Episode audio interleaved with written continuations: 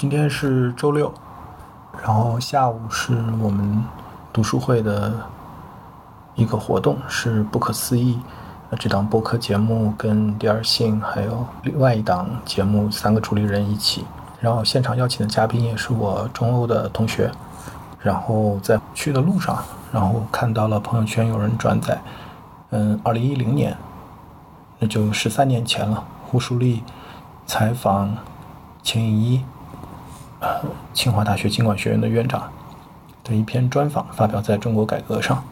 那个时候的背景呢，应该是零八金融危机，然后中国四万亿刺激政策刚刚过去不久，然后欧债危机在刚刚开始，然后钱一教授他是非常早就成名，在美国哈佛、斯坦福，然后拿到了教职，然后也是很早参与关于中国经济制度改革的一个讨论，然后他在零七年，嗯。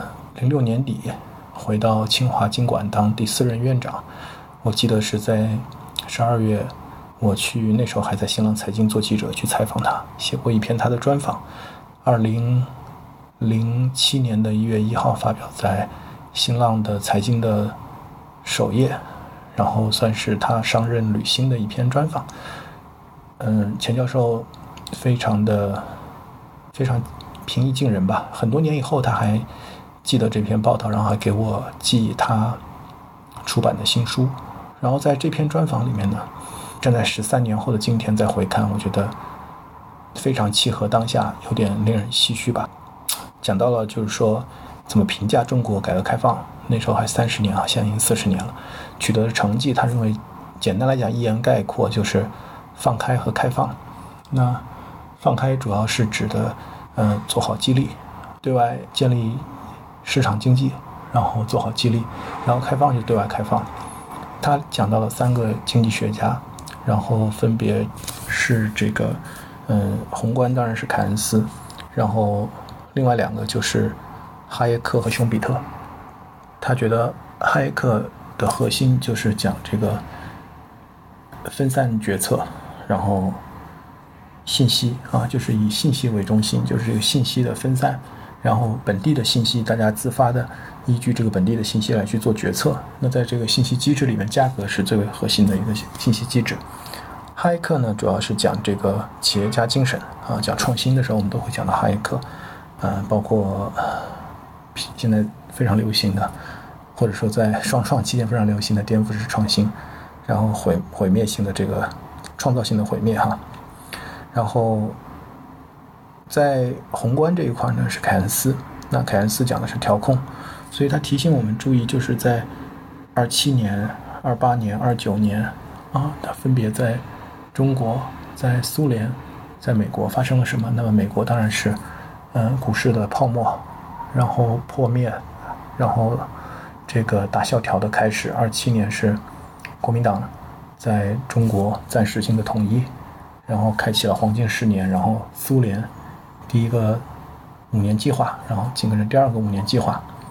那在欧洲、美国大萧条的时候，中国和苏联的经济赢得了非常快的这样的一个发展的机遇。那么这段历史，嗯，非常的重要。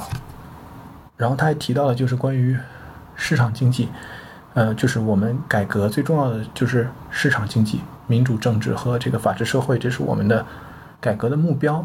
但是目标不等于目的，最终的目的和要实现的价值啊，真正的价值是，呃，正义，是幸福，是有尊严，能够获得尊重，是自由。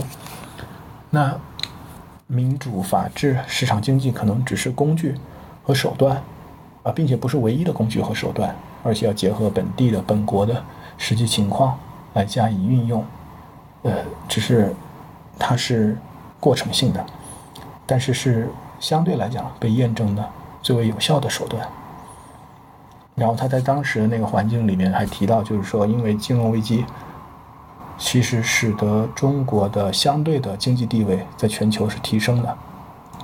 那时候还在日本的后面，现在已经超越日本了。但是他提醒，就是要注意这个大国情节和复兴情节的这样的两种情节的叠加，可能产生的一些影响。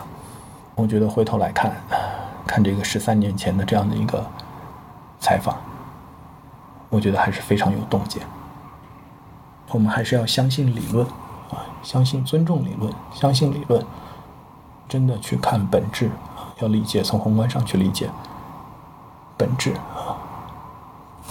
这是我在出租车上看到的这样的一篇专访。